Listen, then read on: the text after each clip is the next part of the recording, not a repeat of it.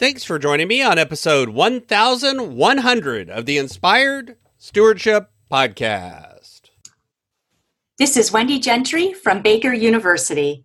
I encourage you to live your life from the inside out. And one way to be inspired to do that is to listen to this, the Inspired Stewardship Podcast with my friend, Scott Maher. Our finances are not secure. It makes us feel like we are not secure.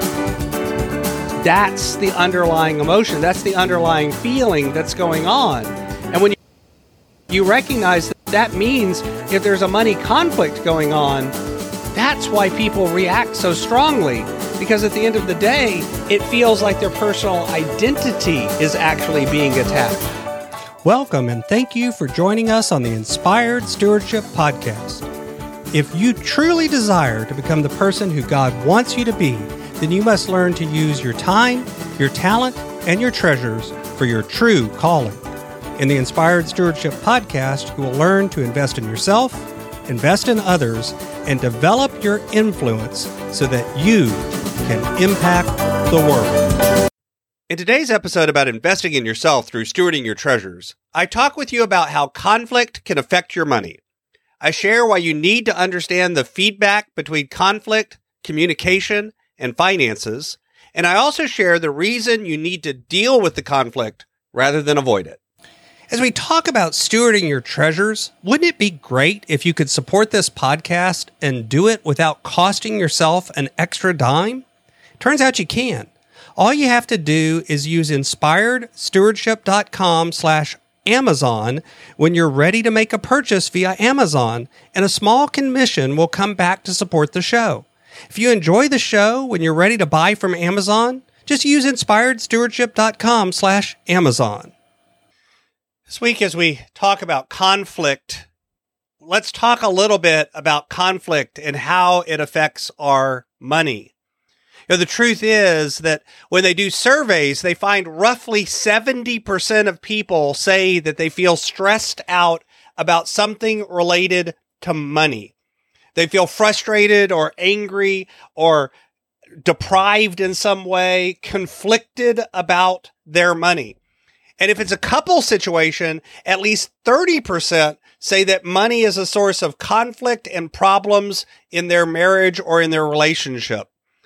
The interesting thing about that is if you recognize that, if seven out of ten people feel stressed about money and thirty percent of folks are having conflict with their significant others around money, there's often different ways that money can create conflict, either that's you as an individual or within your relationship.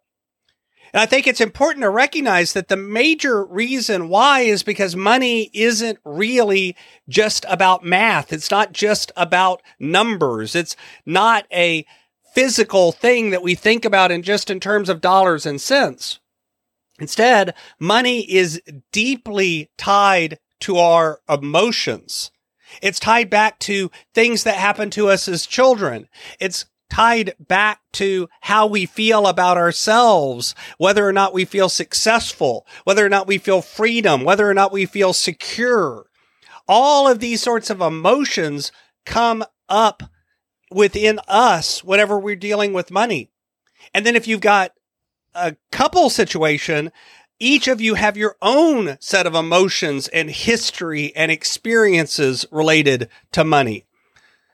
I really think that thirty percent of people feeling that it creates conflict in their relationship is less about the other seventy percent feeling that it doesn't and more that they're just not even talking about that.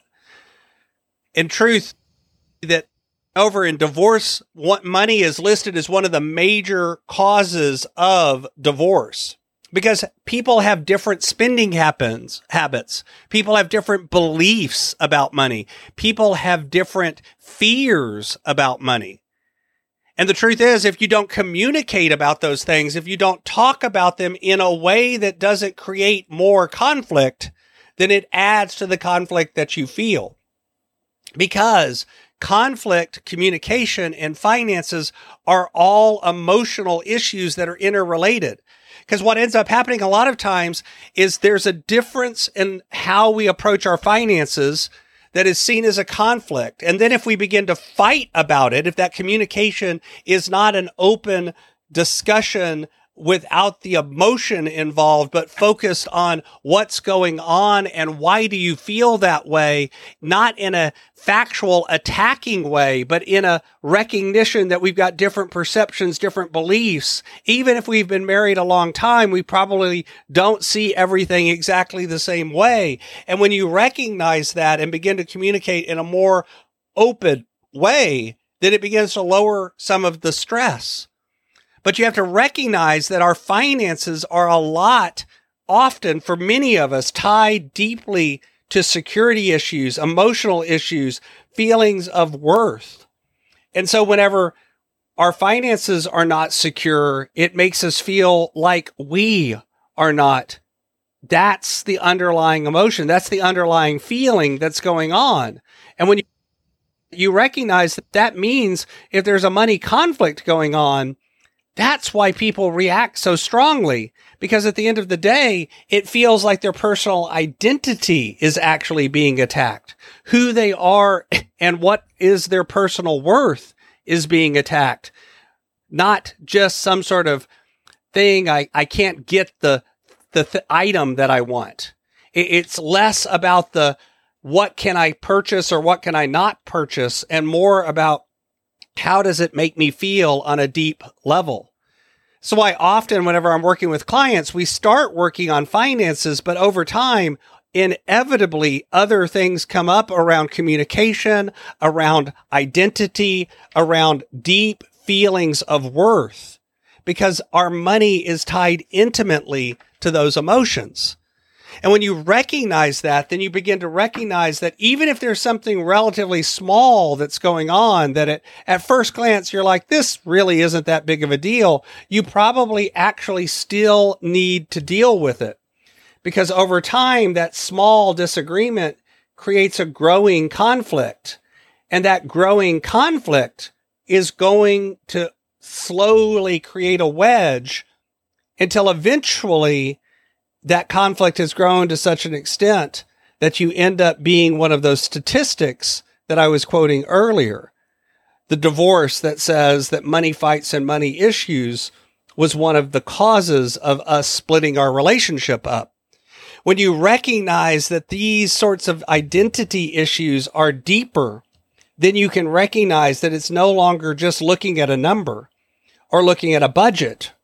Instead, it's about making decisions and identifying our values and then getting in alignment. And if you're an individual and you've got conflict with your money, it's about digging in and doing the hard work to make sure that you really understand not just the math, but the why behind the math. Because that why is always more important than the numbers. As a coach, the doing the budget part, somebody can Google. That's not hard. But really digging in and figuring out what's important to you and why it's important and how you can achieve it, that is the hard work. That is the powerful work. That is the work that often we look at and go, oh, yeah, that's not that big of a deal. And yet that's the source and the solution to the conflict that you may feel. Thanks for listening. Thanks so much for listening to the Inspired Stewardship Podcast. As a subscriber and listener, we challenge you to not just sit back and passively listen, but act on what you've heard and find a way to live your calling. If you like this episode on the stewardship of treasures, you can sign up for our treasures tips by going to inspiredstewardship.com slash treasures or text in the U S four four two two two treasures tips. And we'll send you five weeks of our best tips on stewarding your treasures. Until next time, invest your time, your talent, and your treasures. Develop your influence and impact the world.